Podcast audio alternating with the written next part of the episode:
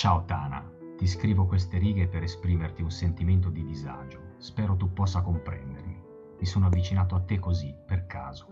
Una piacevole cena tra amici, un bicchiere di vino in più, una scatola di Citadels ed è nata l'attrazione, la passione, il desiderio. Sono tre anni e due mesi che ci frequentiamo, mai una crisi, mai un dubbio. Appena mi sono avvicinato a te, hai subito mostrato il tuo carattere forte e risoluto. In questi tre anni e due mesi mi hai insegnato tanto, Tana, tanto. Mi hai subito intimato con forza che un vero giocatore non può avere, non può avere una scatola di Puerto Rico in collezione. Il classico dei giochi da strategia è scritto anche sulla scatola, da anni insuperato. Non puoi non averlo, rischi il ban. E infatti per non deluderti l'ho comprato subito e lo adoro, proprio come te, Tana. Poi mi hai presentato Kailus, il gioco che ha reso la meccanica del worker placement famosa in tutto il mondo e per anni ripresa in tantissimi giochi, ma nessuno è come lui, fidati. Teso, interattivo, cattivo, un capolavoro, uno spremi meningi fantastico. Non distogli un attimo lo sguardo dal tabellone, sei sempre concentrato su quello che devi fare tu e, que- e su quello che fanno gli altri. Favoloso. Ti alzi dal tavolo con un mal di testa pazzesco, ma che soddisfazione giocarlo, che soddisfazione, anche se perdi. E Rosenberg? Ma come? Non conosci Rosenberg? Fa giochi talmente belli che, per non sbagliare, sono tutti uguali. E nonostante questo, vende miliardi di copie in tutto il mondo. Un genio. Compra un Rosenberg, uno qualunque, devi averlo. Poi mi ha insegnato il concetto di eleganza. Poche regole, tanta profondità, fantastico. Tana, chi è il più famoso gio- autore di giochi con queste caratteristiche? Come chi? Gertz. Gertz è la sua rotella, la rotella, Claudio, il suo marchio di fabbrica. I suoi giochi sono il non plus ultra dell'eleganza. I turni sono fluidi, snelli, i regolamenti non superano le cinque pagine. Meraviglioso. E senti, Claudio, sai che esistono giochi con infinite vie per arrivare alla vittoria? Dai, davvero. Mi spiego, tu imposti una strategia diametralmente opposta all'avversario. Per ottimizzarla crei completamente diverse da quelle che fanno gli altri e dopo due ore al tavolo, al conteggio finale, vi ritrovate con scarti di 3-4 punti. Ma ti rendi conto? Pazzesco. Questo si definisce bilanciamento. So che me lo chiederai. Feld, si chiama Feld. Grazie dei consigli, Tana. Ascolta, noi siamo una realtà sì numerosa, ma comunque circoscritta. Alla fine siamo una comunità di soli giocatori italiani. Non hai tutti i torti. Borgame Geek, Claudio. Borgame Geek. Vi scrivono giocatori di tutto il mondo. Il campione è decisamente più rappresentativo. Non ti fidi dei miei consigli, eh? Vai, vai, vai a vedere le classifiche. Vai a vedere quali giochi occupano le prime 20-30 posizioni. Vai, vai, poi torna qua e chiedi scusa per non esserti fidato. Scusa, Tana, avevi ragione. Senti, ho sentito parlare anche di un'altra tipologia di giochi. Gli American, tu li conosci? American? Chi? Io? No, no, non, non sia mai, mai giocati. Ma da quel poco che so, l'alea è il male assoluto. I regolamenti oltre 10 pagine rincoglioniscono, le miniature sono tossiche, i dadi puzzano. Così mi hai risposto, Tana, così. E adesso, ora scopro che le tue erano tutte bugie. Mi hai mentito. Non ti riconosco più. Sei cambiata, Tana, tanto. Mi sento tradito. Non rispondermi, ho bisogno di un periodo di riflessione. Con affetto. Claudio Gravesen.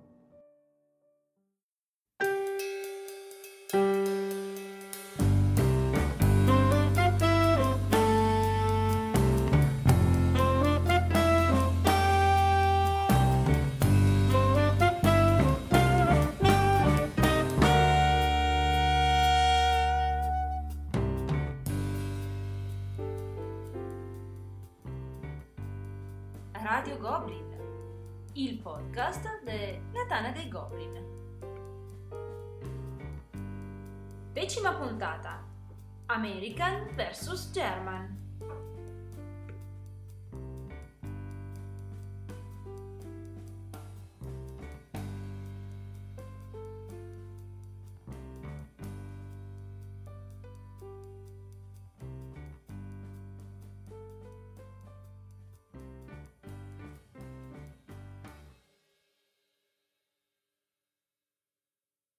Buonasera a tutti e benvenuti a questa nuova puntata di Radio Goblin, il podcast della Tana dei Goblin.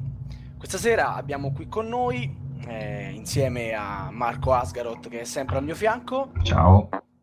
Abbiamo il prode Remberke, mi raccomando il che finale. Ciao a tutti. Grande recensore dei gioconauti e anche da quest'anno giudice del Magnifico. E opposto all'amico Daniel abbiamo Marco, al secolo normanno, recensore factotum di Gioconomicon e anche moderatore della Tana dei Goblin. E là.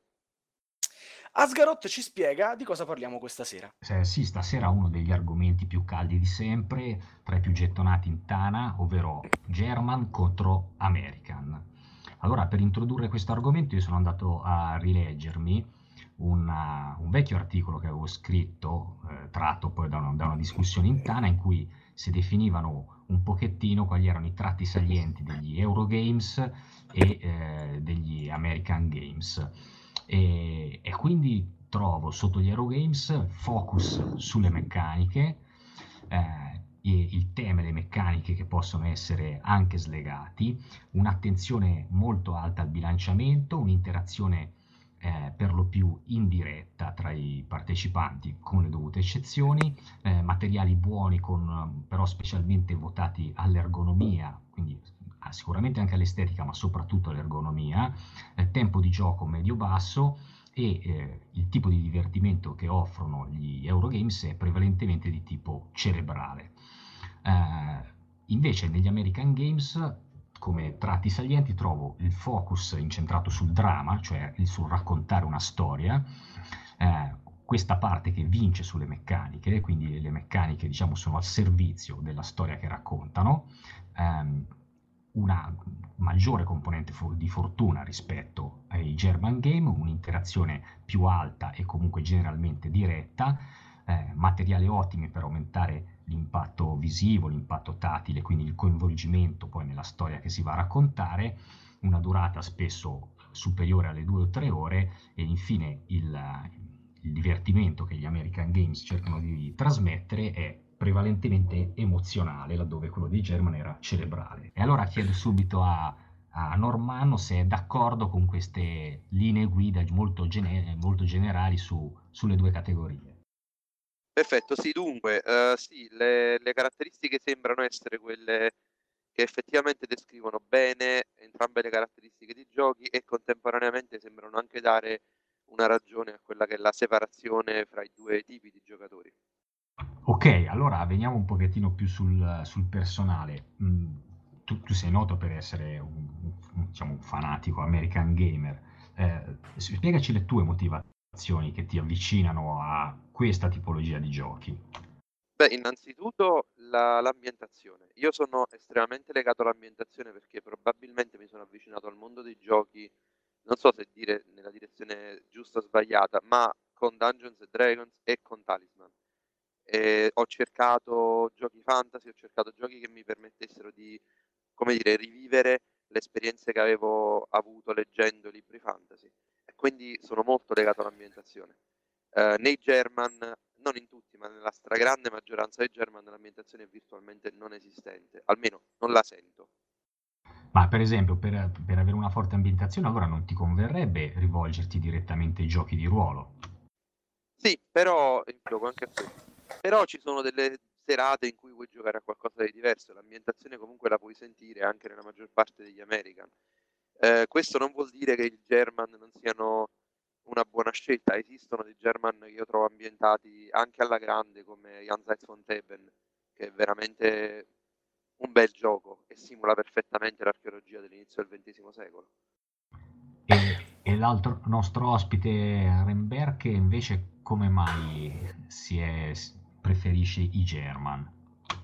Beh, allora, un po' come Normanno dipende molto dal background. Allora, ci sono due aspetti. Il primo è, credo, quello proprio della persona, perché essendo ingegnere informatico, probabilmente mi, di natura adoro tutto ciò che è meccanico, controllabile e quindi eh, non lasciato al caso o che abbia così un, risvolto, un risvolto così importante nell'ambientazione. E poi anche il fatto che io ho iniziato praticamente con due giochi che dicono tutto, perché i miei primi due giochi, proprio in assoluto, diciamo dopo il Monopoly, il Risi, quelle cose lì, sono stati Traian e, e alle porte di Lo Young, quindi un Feld e un Rosenberg, quindi di mio, eh, da lì proprio per me è iniziato tutto con due... Ma ora capisco un sacco di cose perché il secondo che hai detto è ingiocabile, cioè non è un... Qual è, alle porte di lo Young o Traian? ma, ma no, Traian è un gioco Beh, c'è, c'è, da, c'è, da, scegliere. Eh. Sì, Beh, alle, alle, porte di lo Young, eh, sì, posso aprire una piccola parentesi, è molto bello ma va giocato solo in due a mio avviso, in più rende pochissimo un Traian e dopo un po' cominci a avere effettivamente un mal di testa assurdo perché la gestione della manca è folle. Tanto per dare idea, il terzo gioco è stato Divulgare Eloquenza a distanza di qualche settimana, quindi eh, siamo cioè, hai avuto un imprinting proprio tosto, eh? sì, sì, sì, proprio fatto questi, credo che poi tutto il resto è stato liscio perché mi sembravano tutti più semplici, credo, e quindi già da lì. Quando ho provato a giocare a qualche American, l'impatto è stato tragico, nel senso che ho visto che è tutta apparenza e non c'è sostanza, e troppi casi di tante scene, tante scene che alla fine tirare un dado, cioè mi pareva più, ho detto, eh, ma c'è il gioco di ruolo che ho giocato pochissimo oh, proprio perché non era la guarda, mia... ti interrompo con, con, questa considerazione di Gix, che eh, tutti conosciamo essere sì? un grande amante degli American. Eh, mi è piaciuta molto e te la riporto proprio perché è inerente a quello che stavi dicendo. Mm. Lui, queste, mh, stasera porterò diversi post presi quasi tutti da un topic che abbiamo aperto ormai un anno e qualcosa fa, in cui giocavamo un po' a vedere Sentana, eravamo più American o più German e alla fine è stata una vittoria dei German ma di un voto, quindi una cosa proprio epocale, dato che sì, la Tana viene considerata un, un, focolaio di tedeschi. Allora, Gix ci racconta questa cosa. Ho innumerevoli ricordi piacevoli di eventi relativi a partite giocate a Battlestar Galactica, Republic of Rome, Twilight Imperium, Earth Reborn, The Resistance, eccetera, eccetera. Ti ricordi quella volta a Battestare in cui ero l'ammiraglio e quell'infame del presidente ha chiesto un ordine esecutivo e mi ha sbattuto in galera e giustiziato in un colpo solo, maledetto? Mentre di eventi legati a partite German non me ne ricordo uno. Ti ricordi quella volta in cui ho spostato il cubetto sul campo di patate e invece che sulla stalla? No, non te lo ricordi. Sarà una coincidenza? Che gli dice a Gix, Ren? Guarda, gli rispondo in questo modo. Anch'io ho dei ricordi su una o due partite a Battestar Galattica. Dico, è vero, anch'io ho dei ricordi particolari. Poi magari, e dico, magari di Agricola non ne ho molti. Poi prendo Agricola, guardo il foglietto dei segnapunti e vedo che ho, l'ho finito e ho dovuto iniziare un altro. Quindi dico, sì, è vero, ho dei ricordi di Battestar Galattica. Due partite gliel'ho fatte anche volentieri, dico anche che è un bel gioco. Però magari ad Agricola o alle Havre ne ho fatte, credo, 50 di partite. Quindi è vero, uno magari ti rimane ricordo, ma l'altro ci giochi sempre. Quindi ci sarà un motivo per cui ho giocato così tanto anche gli altri due. Eh, diccelo tu. Perché sono molto molto migliori. Innanzitutto sono molto più comodi da giocare, a mio avviso. Cioè, nel senso, una partita un German è molto più semplice da organizzare, da fare rispetto a un'America. Ma non è, è più contenuta forte. nel tempo, intendi questo? È contenuta nel tempo e eh, ha un fattore che, a mio avviso, può essere un pro e un contro, questo lo dico, è molto più dipendente dai giocatori, perché io ho fatto, io ricordo una partita a Battlestar Galactica che è stata di una palla mortale, perché eh, i giocatori non, non entravano minimamente nell'ambientazione. Cosa che invece eh, in un German questo non è necessario perché l'ambientazione appunto non c'è. È molto più importante nel German che la persona abbia un minimo di testa e si metta lì concentrato per portare avanti una strategia, se il German è fatto bene, e cercare di, di vincere, che è quello l'obiettivo. Ma se posso, se posso aggiungere, cioè dire una cosa che va un po' in contrasto. In, in primis noto che gli American che vengono utilizzati come esempio giustamente sono quelli moderni. Io ho giocato gli American vecchi, quelli degli anni 80 e inizio anni 90. E ehm, anche in quelli moderni, questa cosa che nei German c'è bisogno di strategia, negli American no, a me sembra un'idiozia. Oh, perché... Oh, vai, questo è uno dei cavalli di battaglia, battaglia del German. Perché per quanto mi riguarda la strategia occorre. Eh, te ne ti cito un gioco su tutti, la guerra dell'anello. Prova a giocarlo senza strategia, quanto duri? Zero. Eh, la strategia occorre, in più negli American devi pure tenere in conto la fortuna e la sfortuna. Quindi devi elaborare strategie per cercare di, come dire, tamponare le falle. Quello che è vero dei German, sì, si giocano, non si giocano in meno tempo, perché ho giocato partite a German e mi stavo suicidando. Tre ore di partita perché, ah, mo lo metto qua il cubetto, no, lo metto qua, no, lo metto qua, e che palle. Eh, però, scusate la volgarità, no, però eh, è anche vero che il setup di un gioco American non è necessariamente lungo, eh. dipende anche dall'America. Ripeto, io ho giocato a quelli in cui il setup era veramente lungo. Magic Realm, uno per tutti, 45 minuti di setup però ecco, l'esperienza è parte del gioco, secondo me. Ma il fatto di dire che negli American non c'è strategia o la strategia componente strategica, la componente mentale è bassa, io l'ho sempre trovata una sciocchezza. Ho sempre detto a chi dice Talisman è il gioco del log avanzato, provate a giocare contro di me e poi ne parliamo.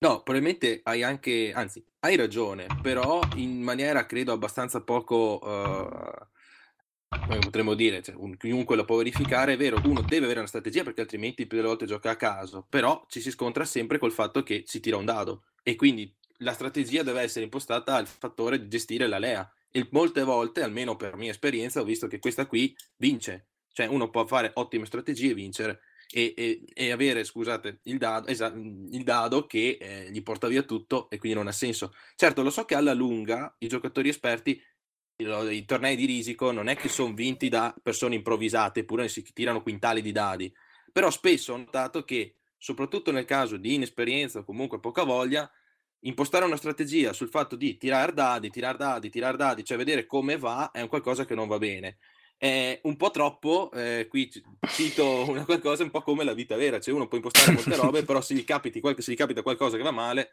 sfiga. Nei giochi io questo non lo vorrei, onestamente, però posso capire che, ad esempio, come a te Normanno sia un fattore che invece piace. Ma quindi il dato, come, come scrissi anche tu in quel topic, è un po' mm, eh, la, la, la, l'escamotage del, è l'escamotage del game designer. Cioè, del game designer per, per, bilanciare il gioco.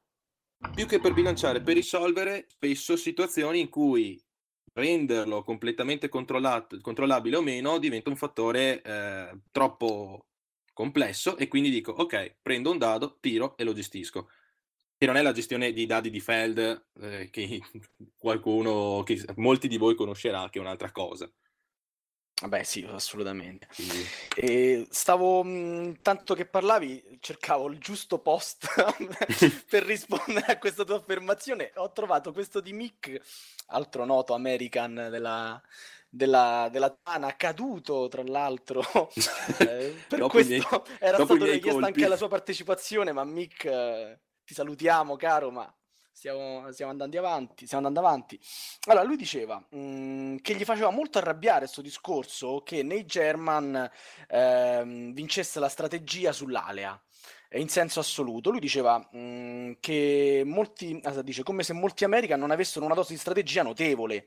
Eh, ma vai a spiegare a un germanista che se vede un dato crede non avrà più controllo sulla sua vita. E qui adesso mi appoggio sul Normanno, cioè dai, aiutami. Ma eh, l'esempio più facile che ho in mente sono i wargames dell'Avalon Hill degli anni 70. Eh, I tiri di dado esistevano, ma c'erano matrici e matrici di modificatori che alla fine il tiro del dado lo rendevano piuttosto eh, prevedibile. Per dire, in una battaglia napoleonica, se io attacco con una fanteria esperta e con maggioranza di soldati, io posso pure tirare il dado, ma non perdo la battaglia. Eh, però la casualità esiste ed esiste almeno nelle simulazioni, cioè se voglio simulare la vita, o se voglio simulare una battaglia, se voglio simulare una guerra, che io dico piazzo la mia armata qua, tu l'hai piazzata là, ho vinto io, non ha nessun senso. Ma Mar- eh, Marco Normanno, perdonami, ti faccio questa domanda, che tu che sei più esperto, tu mi stai citando tutti i giochi anni 80, 70, adesso vecchi, I- gli American di oggi, Ma ci vuole far sentire vecchi a noi, lui il ragazzino. se avete lui quando giocare, ma i- gli American che, che escono ade- oggi, que- in questi mesi, in questi anni, negli anni 2000 e abbondanti, eh, come sono? Perché continui a fare citazioni di, di giochi di 30 anni fa quasi, quindi vorrei capire se adesso, secondo te, c'è ancora questo o no? Ma aspetta, Beh, tra l'altro beh, no, no, io- interrompere un attimo per dire una cosa importante. C'è un articolo bellissimo de- dell'autore di Napoleon's Tri- Triumph, eh, mh, che è un wargame, quindi una cosa, una simulazione, eh, dove spiega anche molto bene che in realtà il dado non aumenta la simulazione, ma il dado si inserisce laddove la simulazione finisce. Cioè, eh, tu per simulare eh, determinati eventi metti delle regole.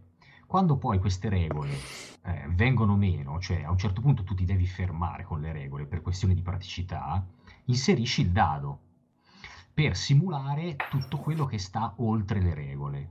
Quindi, il, secondo lui, il punto di vista di un wargamer, è, attenzione, non del germanista, quindi per nulla germanista, eh, è che il dado interviene eh, laddove la simulazione si ferma, non dove inizia la simulazione. Il, il, dado supplisce a tutto quello che tu non riesci a simulare con le regole. Eh, è, un punto di vista completamente ribaltato, però è, è, è effettivamente così. Non lo so, io non sono... Cioè, se tu nella vita reale, tu nella vita reale, se tu hai uno spadone in mano e sei in un dungeon, e devi ammazzare un orco che è davanti a te, cioè nella vita reale no, però...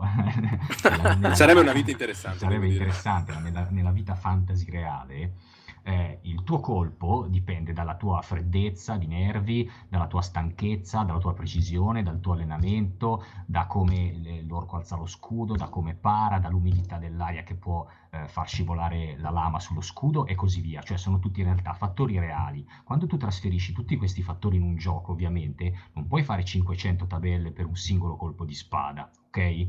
E quindi tu inserisci un dado che simula quelle che simula con tutti eh, diciamo, quelle, quei microdati reali che ci sarebbero nella realtà. Il dado è un simulatore in questo senso. Eh, eh, ma il dado interviene dove finisce la simulazione. Io credo che il dado... Non inizia col dado la simulazione. Io credo che il dado supplisca la simulazione. E, ehm, uso un esempio da quello che... Non diciamo... ho capito, Normanno, dicevi il dado? Il dado secondo me è supplisce la simulazione, non è che inizia quando finisce la simulazione. Ci sono delle cose che non possono essere ridotte a regole, che sono gli interventi casuali, letteralmente. Il caso esiste. E l'esempio più facile che mi viene in mente è l'esempio che riguarda l'evoluzione degli organismi viventi. Eh, quello è iterativo, tanto è vero che c'è un gioco German che a me piace tantissimo, che è Ursuppe. Non so se l'avete giocato, non, non ho idea, però ha il suo perché. E mi sentite ancora? Assolutamente sì. sì, sì. ok, no, perché ho sentito il silenzio più assoluto. Ho detto, Dio. E ci continui a citare giochi di vent'anni fa e noi siamo tutti giovani. Orsoppe non è di vent'anni fa. Cioè, no, lo conosco. Lo conosco di nome, però non Beh, vado sim- oltre. Simula l'evoluzione degli organismi unicellulari, ma è un German, è veramente un German quello. È solo che eh, ci sono delle cose che avvengono anche in quelle circostanze che non sono prevedibili dal punto di vista delle regole. Eh, per farvi un esempio cretino, chi se l'aspettava l'asteroide durante il massimo dell'evoluzione dei dinosauri? Però è caduto. E quello non dipende dalle regole che, a cui i dinosauri stavano giocando. E, ripeto, un esempio stupido. Ehm, per ritornare alla domanda di prima, i giochi moderni, ho citato la guerra dell'anello che in effetti è vecchiotto come gioco, ma c'è anche da dire che nei giochi moderni uh, Ameritrash si tende, adesso si tende a, a dividerli sempre in più in skirmish e dungeon crawler. Ameritrash eh, classici, tipo quelli degli anni 70 che simulavano qualsiasi cosa, ce ne sono pochi. E tutti quelli che escono sono piuttosto validi, perché nella, la componente aleatoria ha un suo perché anche nelle regole. C'è, c'è da dire che eh, quelli vecchi sono stati in larga parte abbandonati a causa dell'evoluzione giochi. Eh. È, è, è, difficile oggi vedere i giochi come erano una volta con 2000 tabelle, perché con l'evoluzione dei videogiochi questo tipo di giochi simulativi eh, è stato soppiantato poi da quello che è il videogioco, che in, in decimo del tempo ti dà molto di più rispetto a questi.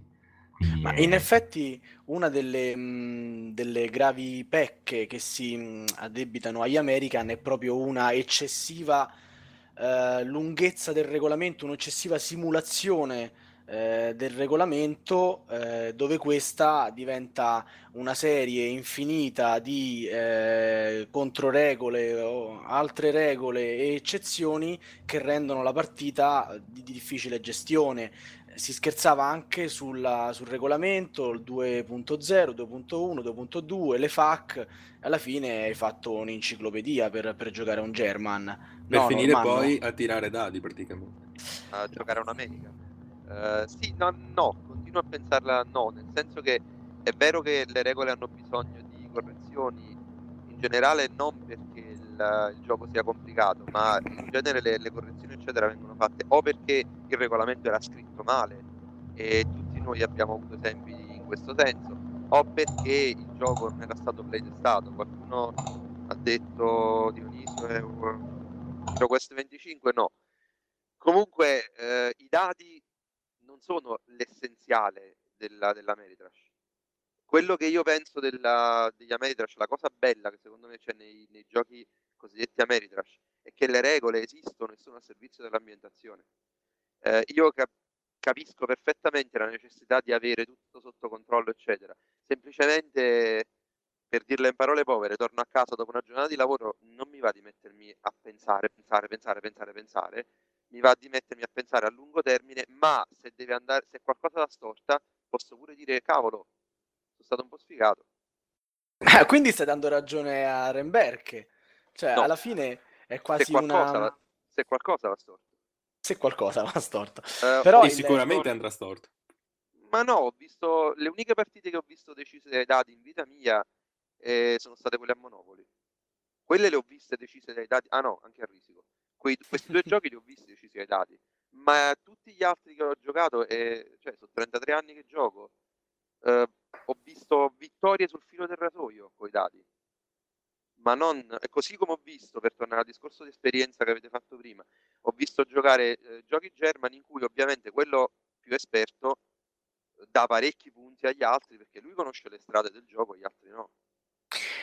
Sì, e questa infatti è una delle accezioni negative del gioco German, ovvero mh, tra l'altro è un argomento che abbiamo anche già preso in un Come vecchio podcast. negative, scusa, accezioni Eh. positive. Cioè, se Eh, l'esperto lo sapevo. perde... No, Eh, io sono un po' fazioso, avete ragione. Ne avevamo parlato anche con, se, se con vince quello di esperienza. Come, scusa, che discorso Vabbè, è? però se tu ti metti al tavolo eh, a casa mia a spiegarmi specie dominanti e sei l'unico che l'ha giocato eh, un'infinità di volte, ci vinci passeggiando e manco ti diverti. Ah, fermo restando che True su, story. su specie dominanti eh, si potrebbe aprire un dibattito perché eh, c'è chi lo definisce German, chi American, eh, che Ah, poi è, è un, è un ibrido. alla È un fine. mezzo ibrido, quello è vero. Magari non è l'esempio più pertinente, Però- ma era quello che mi veniva in mente con te. Però se mi prendi. Le Havre, ecco che magari è un po' più... Alle Havre non c'è proprio storia, un giocatore esperto vincerà sempre su un giocatore che, che non esperto. Questo non, non può essere in assoluto un, un pregio, no? Ma Cioè, no? la- Sì, Certo che è un pregio. cosa dice? È bello partire seduti a un tavolino e avere tutti le stesse possibilità di arrivare alla fine, eh, magari vincere. No? No. Sì, ma, ma questo c'è pure negli American. eh. L'esperto, quindi io non, non dicevo che Eh. Norman no, io sto dalla parte tua. No, no, lo so, lo so, no, volevo specificare la, la- il mio punto di vista. Io non dicevo che è un pregio o difetto dei German, è che prima era stato detto che questa era una cosa solo dei German. E Ameritrash funziona allo stesso modo. Alla fine i giochi funzionano tutti allo stesso modo. Eh. Se tu il gioco lo conosci, se tu sai giocare a calcio o a biliardo meglio di me, eh, vinci, punto. Non è una... Questo non dipende dal set di regole, mai, e neanche dalla fortuna. Perché io posso anche azzeccare i primi tre tiri a biliardo, poi tu mi demolisci. Beh, guarda, io do abbastanza ragione a Normanno, cioè non, non- dice nulla di, di particolare, di particolarmente sbagliato, anzi, l'unica cosa è che eh, mi piacerebbe vincere perché ci ho messo la testa. E questo è innegabile che su un German c'è molto di più rispetto a un American. Però non ti manca quel pizzico di imprevedibilità che può dare un, un po' di alea. Non dico io per carità essere in balia totale del dato perché ho capito che per te è un po' uno, un, Ma per me uno spauracchio, però La, la- la fortuna, o meglio, la gestione incontrollabile è capire eventualmente cosa stanno facendo gli altri al tavolo e quindi anticipare magari le loro mosse. Mi viene in mente, anticipo la mossa in Le Havre perché prendo un determinato edificio o comunque impostare strategie migliori rispetto alle altre. Quella è il... questo esiste anche negli American. Eh sì, molto però, meno. però vedi che No, non meno, se- esiste secondo uguale. me Remberch ha dato proprio il- l'input giusto perché il, um, l'imprevibi- l'imprevedibilità è il concetto chiave, cioè se nei giochi American questa cosa può essere data da, eh, dai dadi, eh, nei giochi German c'è comunque l'imprevedibilità ed è data dagli altri giocatori, anche quando il gioco è di informazione completa. Eh, infatti, esatto, come Kailos ad esempio, informazio- o Le Havre che sono informazioni ovviamente complete. O come gli scacchi, se proprio vogliamo andare su un astratto più che un germa, è l'esempio papale. Per Ecco, cui poi- rimane lo stesso la tensione del gioco, capisci? Cioè cambia semplicemente il mezzo. Però questo dove aumenta l'interazione, che non è una delle caratteristiche più classiche nei German. Interazione in diretta, però. Dipende, dipende Quando dai mi- German, se, perché eh, il grande o Imperial o Antiche hanno un'interazione da vendere, ma Sì. anche in Puerto Rico che ha un'interazione indiretta, eh, la senti tutta l'interazione con gli altri giocatori. Prima mi parlavate di Kailus, degli scacchi, sono giochi in cui c'è una fortissima interazione eh, diretta, tra l'altro. Anche in Kailus ti posso bloccare eh, una- un edificio e tu non lo usi, magari ci hai messo il piruletto, hai pure Sì, il lavoratore. pre- prendi Lorenzo il Magnifico, uno degli ultimi usciti, ha un'interazione indiretta, ma è molto forte, è lo stesso. Sottraendo carte e rubando azioni. Sì, eh, sì, sì. Beh, in agricola può essere decisivo prendere, fare l'azione di un altro che magari eh, bloccare completamente eh, tutto un turno quasi, che su 14 sono decisivo. Come in Le Havre, dicevo prima, prendere un edificio al posto di un altro eh, che magari poteva servire o mettersi una combinazione era fortissimo. Ma Poi c'è qua... un fattore che, se posso un attimo collegarmi, Vai, che vai, è il vantaggio, cioè, uno degli svantaggi che ho notato tantissimo, che è un, mm, cioè, sono i giochi American, è che l'interazione diretta può dare notevoli problemi, perché io posso puntare contro qualcuno rispetto ad un altro e quindi posso, a mio avviso, sbilanciare completamente il gioco.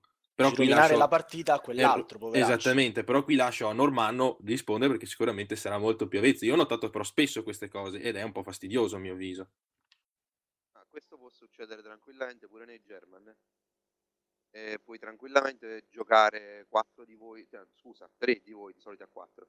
3 di voi contro uno, eh, si tende a bloccare quell'uno perché si può, è fine del discorso. Eh, là penso che non entri in gioco il tipo di gioco, scusate, della forzatura, ma entra in gioco il tipo di gruppo con cui hai a che fare. Almeno mh, questa è la mia esperienza. Eh, in più ci sono diversi giochi American, sia vecchi che nuovi, che tendono a bloccare quanto più possibile quello che si chiama kingmaking, appunto quello che hai appena citato. Mhm, Sì, per usare il termine corretto, che è quello. Sì, esattamente.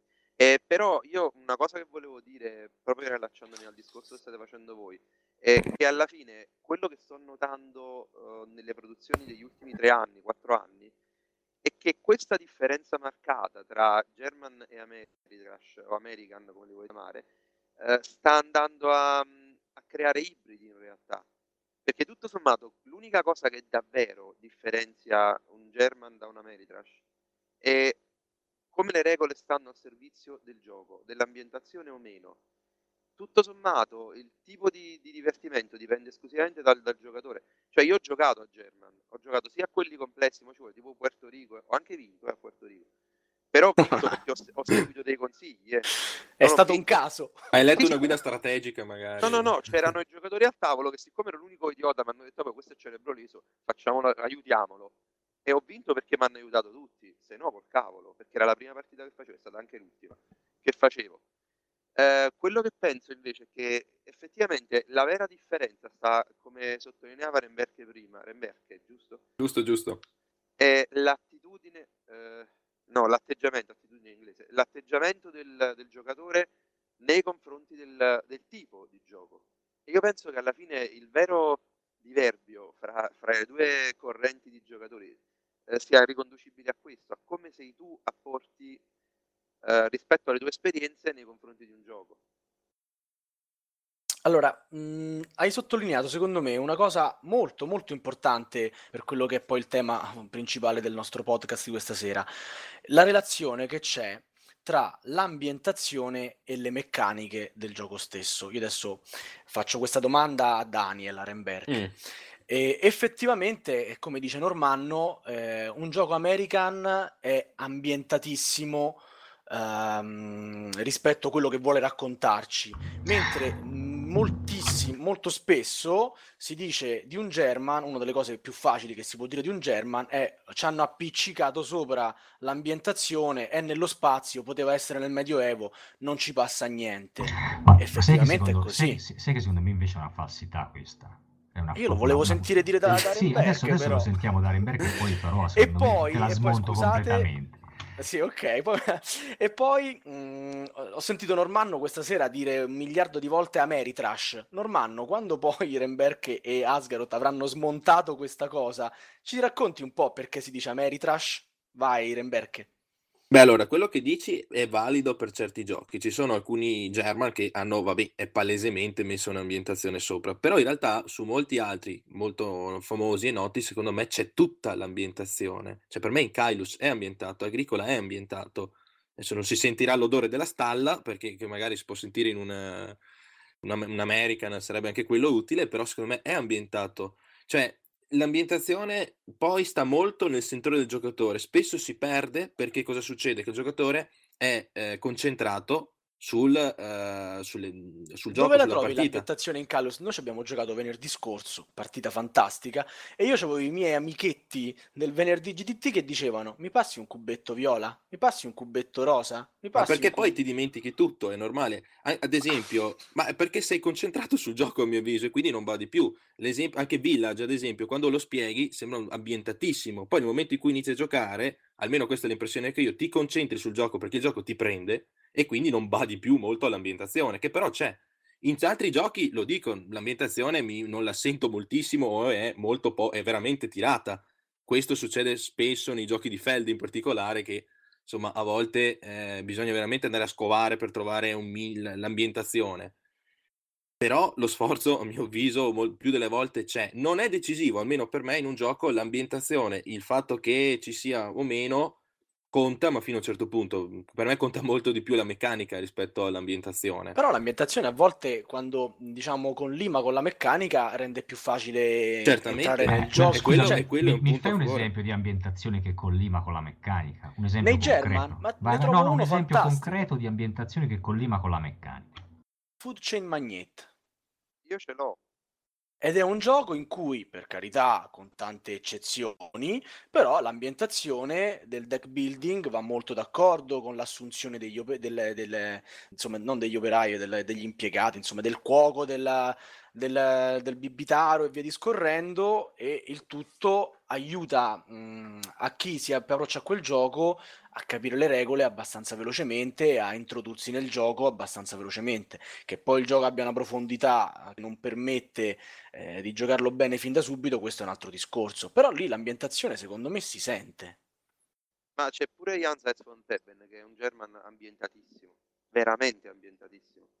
È per questo che io dicevo, il problema semmai è vedere quanto le regole sono a servizio dell'ambientazione e le due definizioni molto spesso tendono a sfumare in ibridi.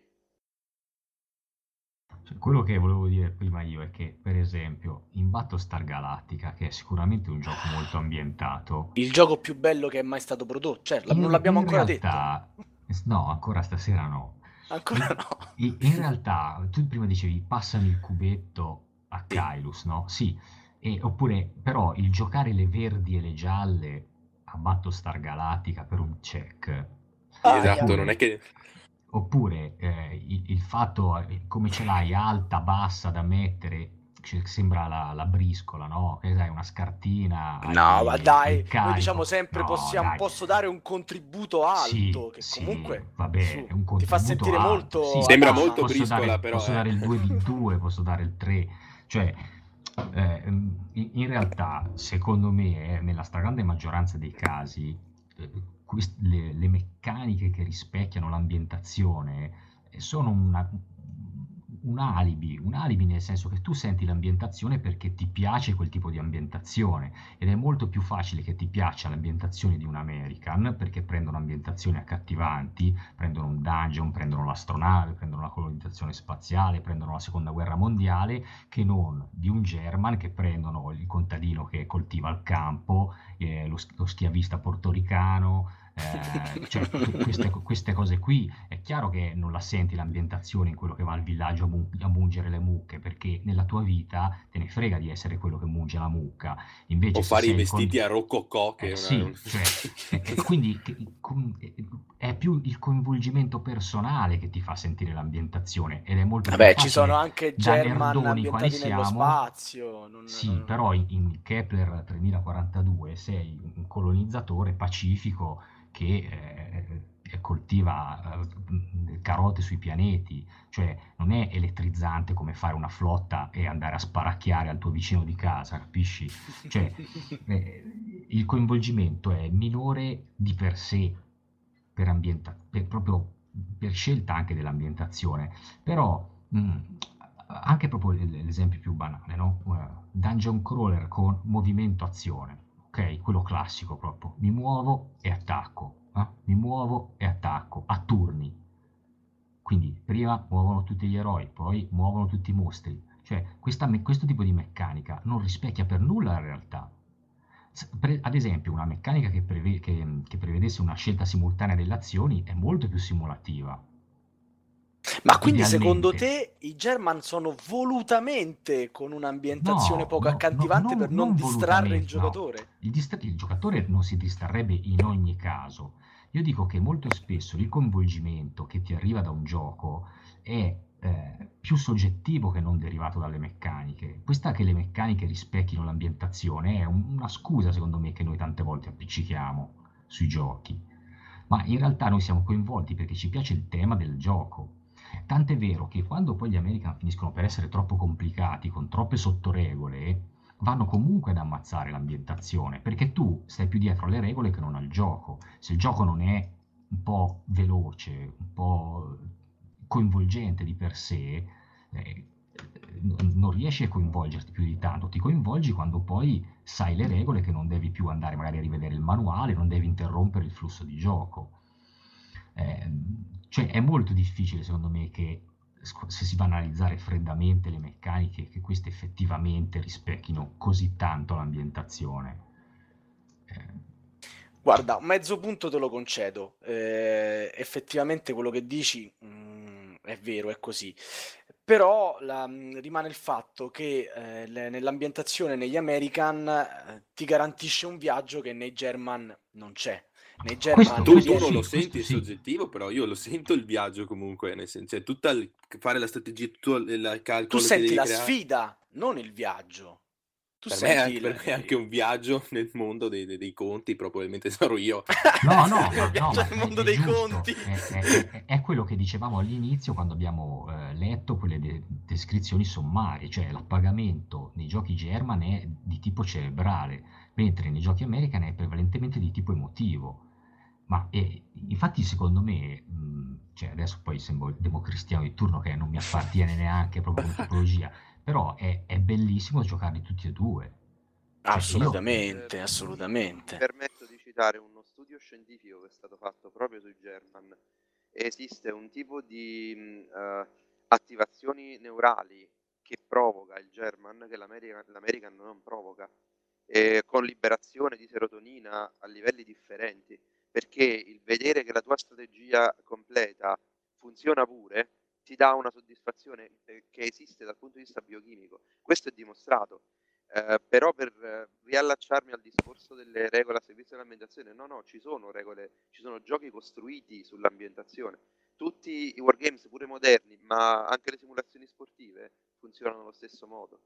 Comunque do ragione eh, piena al discorso dice il server in chiusura.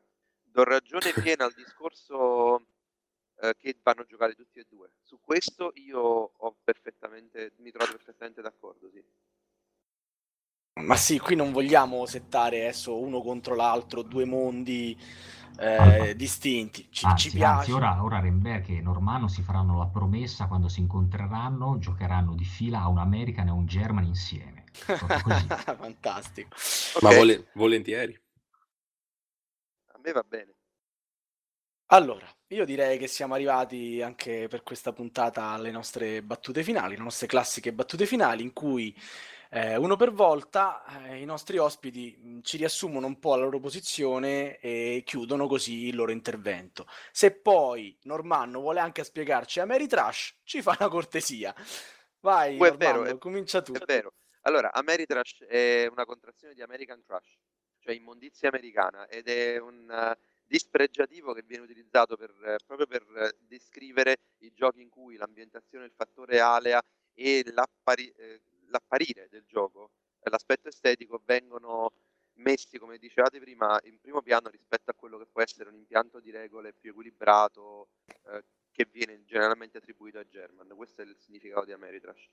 Uh, per quanto riguarda la mia posizione, io resto Ameritrash, preferirei American perché effettivamente Ameritrash è dispregiativo. Resto American perché ho bisogno di ricordare la mattina dopo parlando con gli amici, il giorno dopo parlando con gli amici, cavolo, però quando il tuo prete ha tirato la Bibbia in faccia a quel mostro è stata una scena fenomenale, cosa che in un German non mi è effettivamente mai capitata. A meno che non lo faccia per davvero, che tiri veramente, c'è un prete al tavolo. Piantala. Vai, Ren, raccontaci la tua di posizione. Beh, la mia credo sia abbastanza chiara. Eh, io sono totalmente per, per i German. Non disprezzo giocare una volta, ogni tanto, all'anno, tipo qualche American, ma per me la, l'appagamento è quello che dà eh, il battere gli altri giocatori grazie non alla fortuna, niente aiuti tra virgolette esterni, ma solamente in quanto uh, ci ho messo la testa e sono riuscito a, a batterli, quindi a batterli sul campo e non fisicamente, che, come potrebbe essere più un'America, cioè li picchio e fine, ma solamente grazie al supporto mentale cerebrale. Se posso fare due veloci osservazioni, due piccole note. Vai. Allora, la prima è una. Se mi direte che faccio pubblicità, però su Gioco Nauto c'è un articolo che è German vs America, scritto dalla nostra autrice Luna. Eh, pubblicità, me, però. Devo fare pubblicità, ma è un articolo, secondo me, che riassume bene il discorso e non prende parti, è molto allegro. Il Dai, secondo mettiamo il link mettiamo, sul topic. È un bel, ve lo, lo consiglio. Poi, riprendendo quel famoso sondaggio dove sembrava hanno vinto i Germa sulla Tana di poco. In realtà quel sondaggio lì è falsissimo perché eh, cioè, eh, alla fine credo che non mi ricordo quale Goblin ha chiamato in carico tutti i parenti e hanno, sono, c'è stato un boom di iscrizioni che è stato ma non è modo vero. tutti a votare, ma in realtà era palesemente finto. In Tana è 90% Goblin, eh, scusi, Goblin, ovviamente 90% German, secondo me. Questo è un dato innegabile, perché i German per elencarli tutti ci mette due ore gli American sono Normanno, Mick, Gix e poi qualcun altro che... Quindi, ah. secondo me quel sondaggio era assolutamente... Geuti, Sveltolampo, Sven, dal, dalle mie esperienze di, di Asgaroth. gli do ragione. Ah, perché gli italiani in genere tendono al German, questo è vero. L'ho notato anche io. Soprattutto le ragazze, non so perché. Ma erano le miniature sa. puccettose, dovevo dire la cagata, se no non cavo. Beh, non abbiamo parlato delle miniature, eh, lo potevi fare qui in finale. Beh, le miniature sono le, praticamente le Barbie, cioè come più volte detto è l'effetto di toccare qualcosa, quindi la sensazione di vedere questa miniatura tutta bellina. Su Cthulhu War sono proprio Barbie perché sono anche giganti. Secondo me quello è un fattore che serve a dare, aiutare a entrare in quella ambientazione che il, l'American richiede, ma che a mio avviso quando vendo le miniature dico sì carine, però vabbè sono giocattolini mignon che non danno neanche questa impressione. Anzi, spesso credo sono usati mettendo queste immagini gigantesche per attrarre un po' uh, gli altri, i, compratori, facendo vedere queste miniature un po' come i soldatini di una volta. Per me Ma... attrae più un cubetto, però è una mia impressione. Guarda, no, no, non è una tua impressione. Per esempio, è condivisa da Jackal che sempre in quel topic lì a un certo punto ha scritto che lui è talmente German che quando gioca agli American sostituisce le miniature coi cubetti. Quindi, quello, è quello che faccio io quando gioco ai German al contrario. eh, però c'è una, c'è una, cosa su cui uh, Remberchi ha ragione. Quando abbiamo fatto il Ludi Campania sabato e domenica, i tavoli che ho dimostrato io, che erano Wings of Glory, Wings of Glory 2 e Sales of Glory, erano quelli vicino a cui la gente si fermava di più, perché gli aerei, le navi colorate effettivamente attiravano di più. Questo è un dato di fatto. E olè. Ma io ho notato fra, e con questo chiudo pure io, eh, perché a questo punto mi ci sono buttati in mezzo, io ho notato che tutte le persone che in quel famoso sondaggio votarono American iniziavano la loro frase con prima ero German. Questo che vuol dire che quando si cresce si diventa American. Io ho sempre temuto il contrario. credo sia molto più probabile il contrario, però non... Sì, anch'io credo che sia il contrario. Va bene, allora con questo chiudiamo la nostra puntata, salutiamo tutti, salutiamo anche il nostro tecnico Elianto.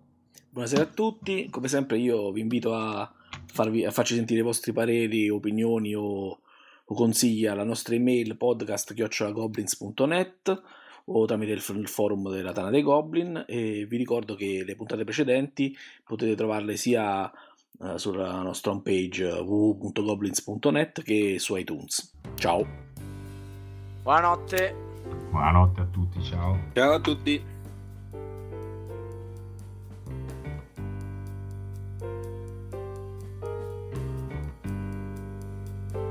Avete ascoltato Radio Goblin, il podcast della Tana dei Goblin.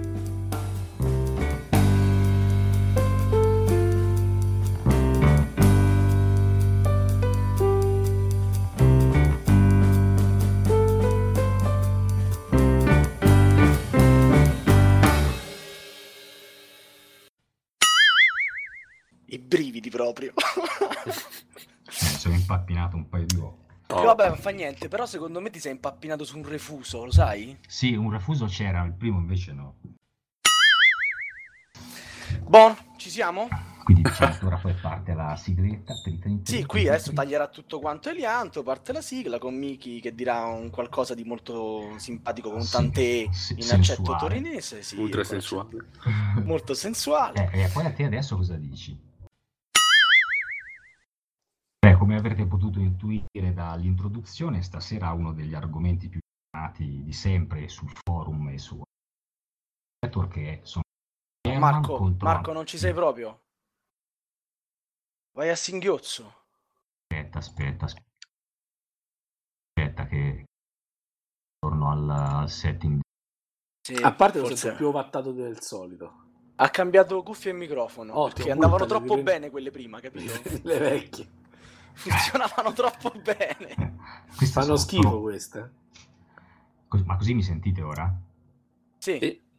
Ok. Però fai un effetto tipo ronzio di fondo. sì, c'è tipo un treno. Ti sei perso la nostra mezz'ora di treno, Cristiano. Sembra di stare tipo in metropolitana, una cosa così. Vabbè, dai, proviamo un attimo così e vediamo. Eh, sei d'accordo? Abbiamo i nostri ospiti stasera. Salvatore, se li vuoi presentare tu, così poi chiediamo subito se sono d'accordo con Li ho questi- già presentati, Marco. I nostri amici persi. Mi siamo pescati. No, Oddio. aspetta, vabbè, dai. Un taglietto. Hai parlato troppo. Ho parlato troppo, sì, mi sono perso dei pezzi. Eh, Aspettando alza. Sì, sì, come al solito noi aspettiamo che Asgaroth alza gli occhi dalla gazzetta cosa- o da YouPorn. cosa devo dire? E devi chiudere, devi dire Ah. abbiamo finito, chiami Elianto, Elianto fa i saluti e poi buonanotte, buonanotte andiamo tutti a dormire. Ti stavo scrivendo in chat in realtà. Vabbè. Sì, ma io l'ho scritto, a- a- l'ho scritto alle 22.47, due minuti fa. Normanno già è andato, non saluto. No, no, no, ho anche detto buonanotte, mi sa che non mi ha sentito nessuno. Non t'ha sentito, vabbè, fai, non ti preoccupare.